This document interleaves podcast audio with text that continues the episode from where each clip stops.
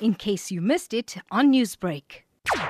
Youth Day is not only a celebration of youthfulness in South Africa's struggles that were run by youth and led by young people, but it's also a way for us to remember that we really have come a very long way, and there's still a very long way for us to come as young people in the country.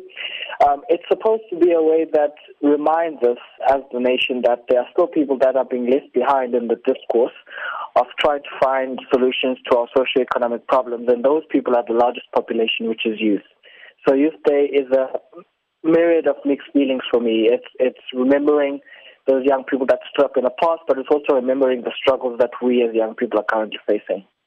The June 16, 1976 Soweto uprising was a change in the socio political landscape in South Africa, and Hector Pieterson died for a cause. Do you believe that the youth of this generation know about that story and what can be learned from it?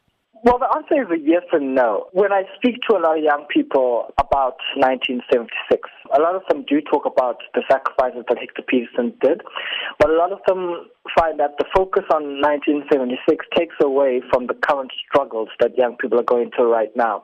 I mean, it's very different. Back then, we were fighting against a regime that was very resistant to change and inclusion, and it was mostly based on the, the question of what language should be educated on. And now the, the, the question is about what context is our education about? How can young people be involved in the economy? I do believe that South African youth are very well educated on our, on our history, and we're very aware that whatever happened historically is very important in terms of where we are today. What do you think still needs to be done for youth development in South Africa?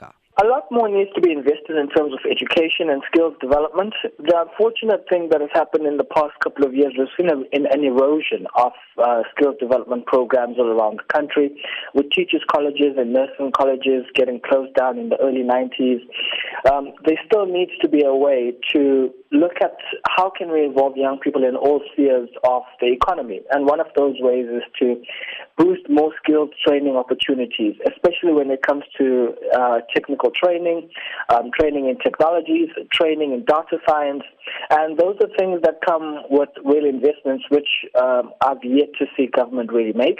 Uh, there's also a real question about how involved or how politically included are young people. I mean, these elections have shown us that the youth voice is still very much far away from the mainstream.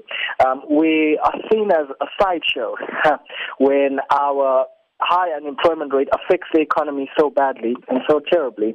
And there's an opportunity there for government to really harness young people through entrepreneurship and small business. Newsbreak, Lotus FM, powered by SABC News.